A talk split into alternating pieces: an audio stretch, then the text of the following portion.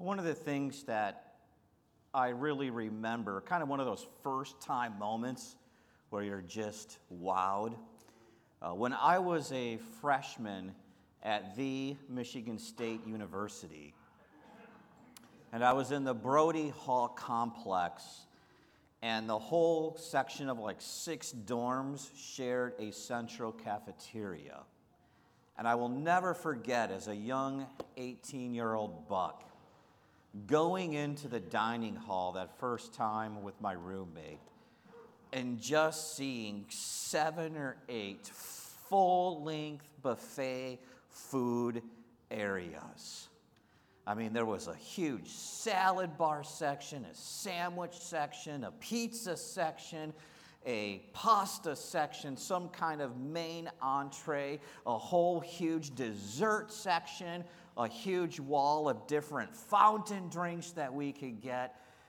And to just go in there like three times a day with one of these and be able to go, yup, yup, no way that has onions, yup, yup, yup, and pick and choose. And pick and choose. It was heaven to a young man. I say that because sometimes I think we treat following Jesus a little bit like that. That we get to go through the line of all of Jesus' teachings and words and ways, and we get to pick and choose which ones we want to put on our tray.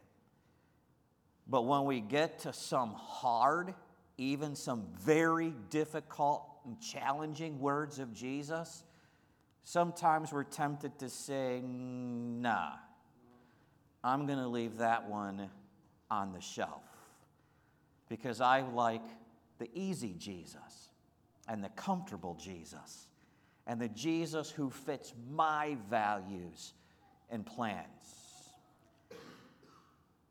But cafeteria Christianity is not the discipleship that Jesus summons to in the Gospels.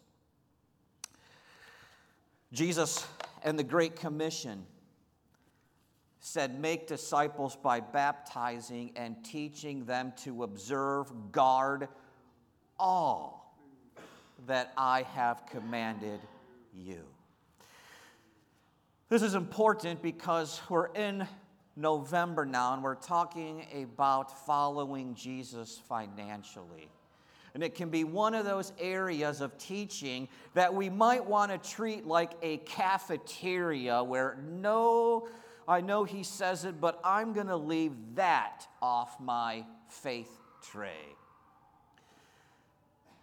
But you know, if Jesus gives overwhelming emphasis to a teaching, it's probably really important for us and our faith walk with Him. Just in the Gospel of Luke alone, one in every six verses, Jesus speaks to money and possessions. Two of every three parables Jesus tells in Luke speaks to money and possessions. He talks about this more than he even does belief, faith, or heaven and hell. Why did Jesus spend so much time then and now teaching about following Him with our material assets and finances. Because, on one hand, He knows the danger they pose with our faith walk. Because we all have a sinful nature, money and possessions can be a very big obstacle. But through the work of the Holy Spirit in us, the same resource, money and possessions, can also be a tremendous font of blessing not just for this life, but Jesus will show us even for the life to come. And so, as we talk about financial anxiety today and financial worry, I want you to start by putting yourself on a scale, not the dirty Dr. Weight scale. From a 1 to a 10, from no sweat at all to 10, maybe panic mode, where would you put your financial worry and anxiety this morning? Where would you put yourself from 1 to 10? As you consider maybe retirement or student loan debt or that mortgage or second mortgage or those credit card bills or Christmas season upon us, where are you? For the last 15 to 20 years, we've heard an awful lot about the millennial generation. But I'm curious and I'm excited that more research and stuff now is coming out on Generation Z. Our children, if you're a boomer, your grandchildren, if you're a builder, your great grandchildren. Recently, few years ago, Gen Z was asked, those born from 1997 to 2012, what are your top 10 stressors right now as you look at the whole life before you? Hands down, number one was money, followed by health, work, family, one's safety, relationships, housing cost, job stability, the economy, and discrimination were their top 10. How many of those, in one form or another, relate to money and possessions? About half. And as you sit and think about your generation, maybe your answers, your top stressors, are not too far from Gen Z's. Financial anxiety, among all other anxieties, cannot just take a hit to our faith, but even our body and minds. These are some of the top 10 signs that we might have an anxiety problem, including that would be financially. Restlessness, irrational fears, well, maybe, or what if? Or maybe it's fatigue. We're just continually tired as our minds are just going and going about finances and material, insomnia, worrying about petty things, lack of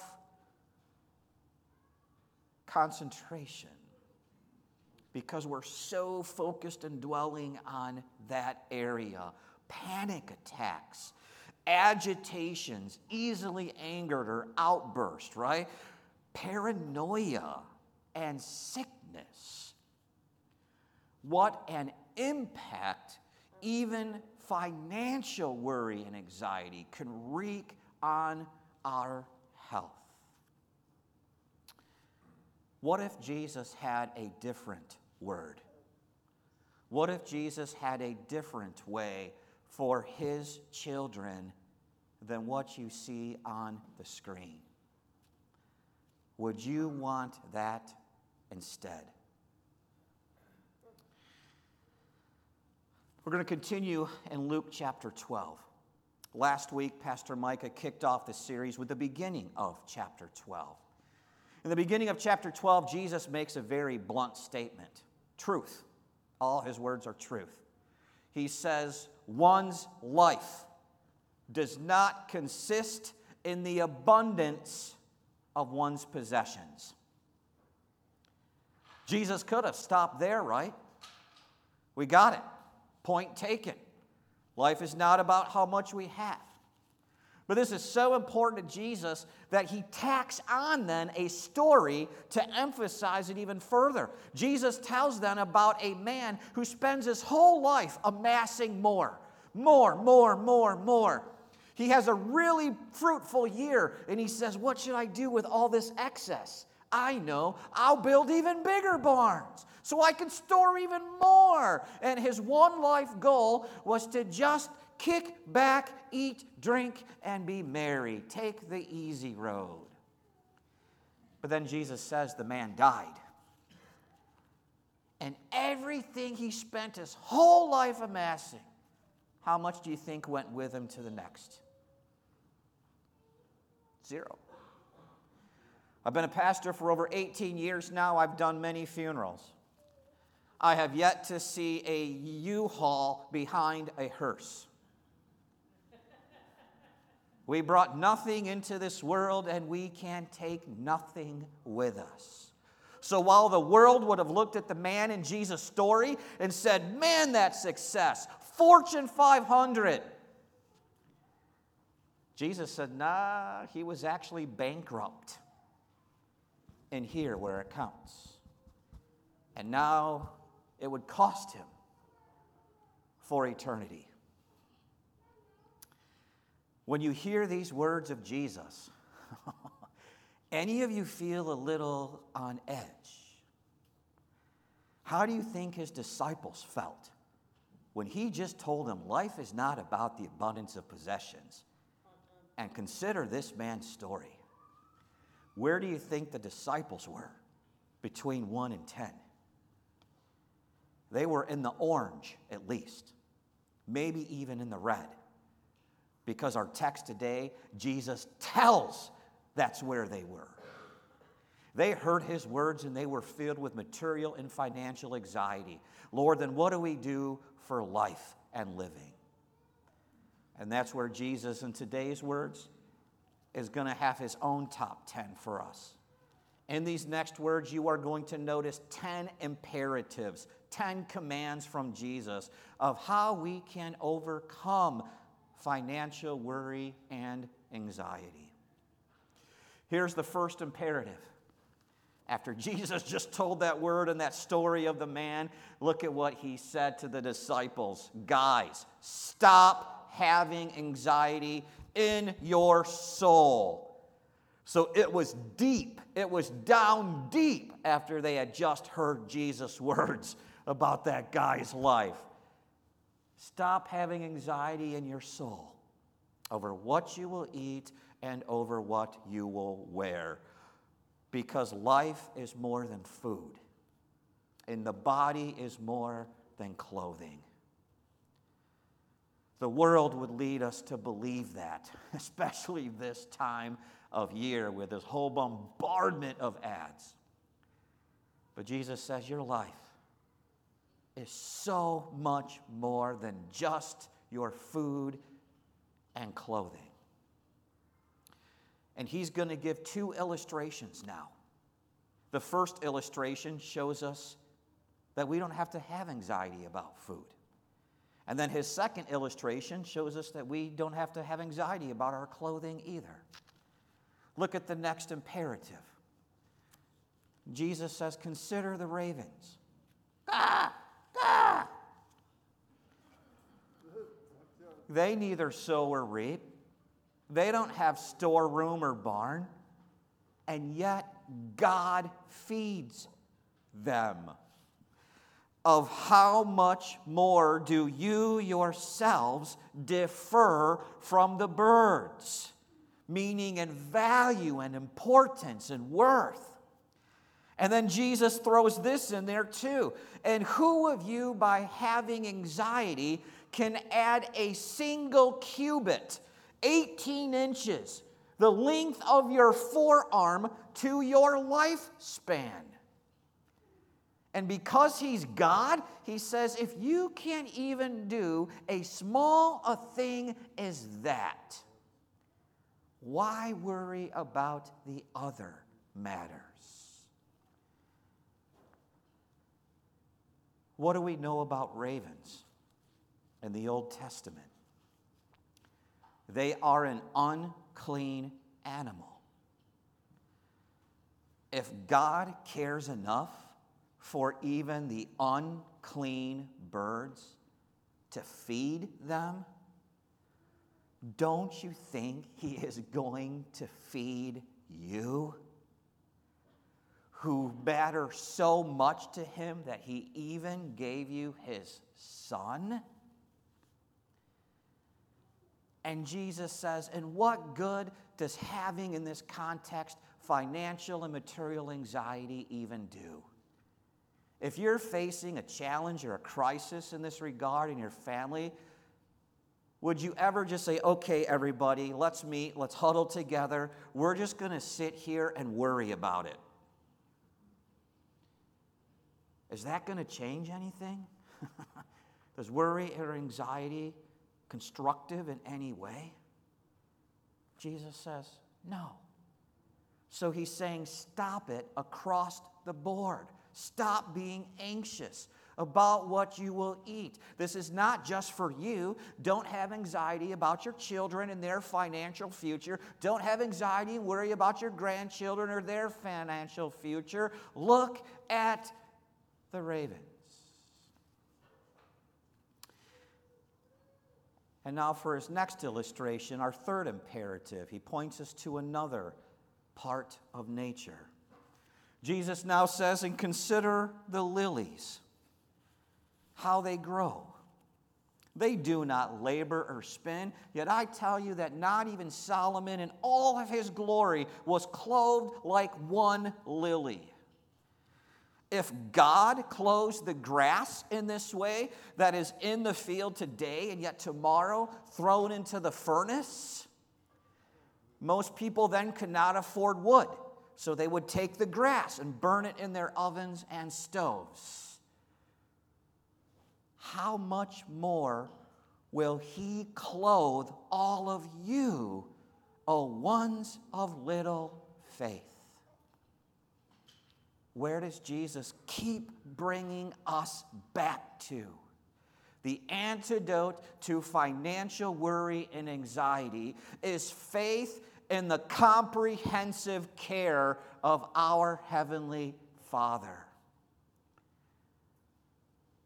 If He puts that much love and care into clothing flowers that are so seasonal, don't you think He is also going to see that you have daily needs and clothing too?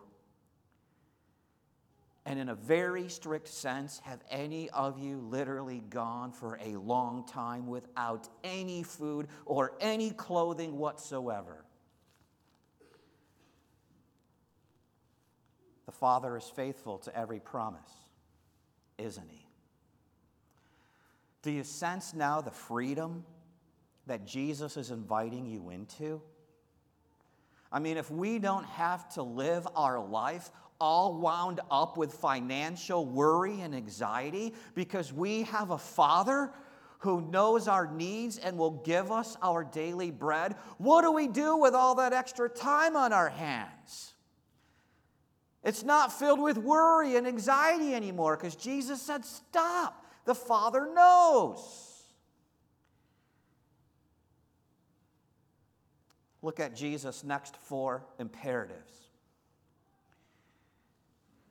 He continues, Now you yourselves, stop seeking what you will eat and drink, and stop being anxious.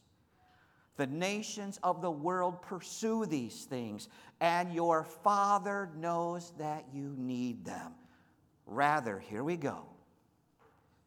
Because we don't have to fill ourselves with financial anxiety and worry, because we are under the Father's care, we are free to seek His kingdom. And those material things will be added to you. And now you could hear the disciples having anxiety. What do you mean, seek his kingdom? Where's the kingdom? Where do we do that, Lord? And again, Jesus says, Stop fearing, little flock. The Father is delighted to give you the kingdom. Where is the kingdom? It's everywhere that Jesus is reigning with his love and his grace. Matthew, Mark say, the kingdom of God is at hand. Luke goes even further and says the kingdom of God is in you. Because as his baptized child, Jesus is reigning in your heart with all of his love and grace. And so the Father has already been pleased to give you what you most desperately need the kingdom of his Son. And so, what kind of transformation does this have in our day to day walk? We have the Father's promise of our daily bread. Yeah, He doesn't promise us a standard of living, He doesn't promise us fame and fortune, He doesn't promise us the American dream. But He does promise everything we need for our food and clothing, our daily bread. So if we don't have anxiety about that, but we are now free to seek his kingdom everywhere Jesus is reigning in his truth and love and grace, what does this look like every day? I want to show you two bodies of water in the Middle East that are relatively close to each other. But those two bodies of water are as different as night is today. The very top there, the north, you will notice the Sea of Galilee. That's where the disciples, many of them, fished. That's where they crossed in their boats. That's where Jesus walked on that sea. The Sea of Galilee to this day is filled with fish and vegetation and life and play and commerce.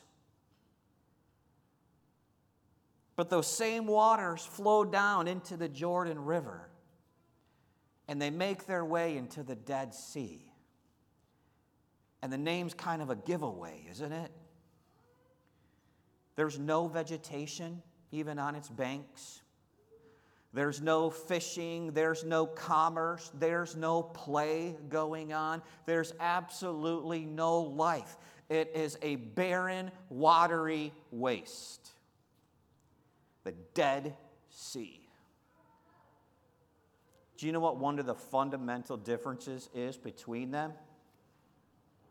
The Sea of Galilee takes all the life, all the energy it receives from all of its tributaries, and it passes them on into the Jordan River. It sends them downstream to bless the waters below with life. The Dead Sea all of that same water with life that it receives, it keeps every drop to itself. The Dead Sea doesn't give any of it off, it just continues to hoard. And it's the most dead body of water on the earth.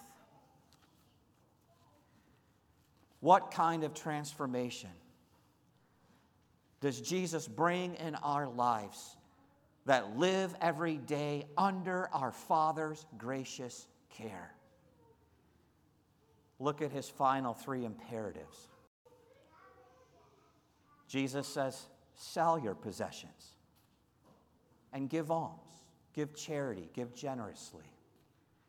Make for yourself money bags that will not wear out, a secure treasure in the heaven. Because where your treasure is, that's also where we'll see your heart. All the blessings that we receive from our Father, materially and financially, Jesus says, let them go. Send them downstream like the Sea of Galilee, to bless other people in need, to glorify God, and to support the kingdom causes.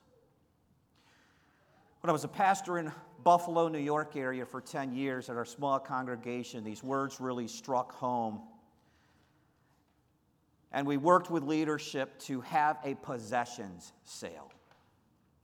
Not a yard sale or a garage sale, not one to two dollar junk. Sorry, I'm a little biased. But a possessions sale. Sell your possessions. And so I challenged, we worked to challenge everybody to part with something that hurt, something that had value. And God did. Someone sold their Fender guitar, a nice computer, not one that was 10 years old and couldn't run modern software, Someone gave collectibles, antiques, golf clubs. The small church sold $6,000 of possessions. And dug two freshwater wells in Rwanda, Africa. That is being a blessing, sending it downstream with all that we have received. I asked our finance office here earlier this week. We've started these monthly mission partners, as you see up here in the basket. Just since we started this in January, St. Peter has given out more than $46,000 just in our monthly mission offerings. That is taking all these blessings and sending them downstream to kingdom causes.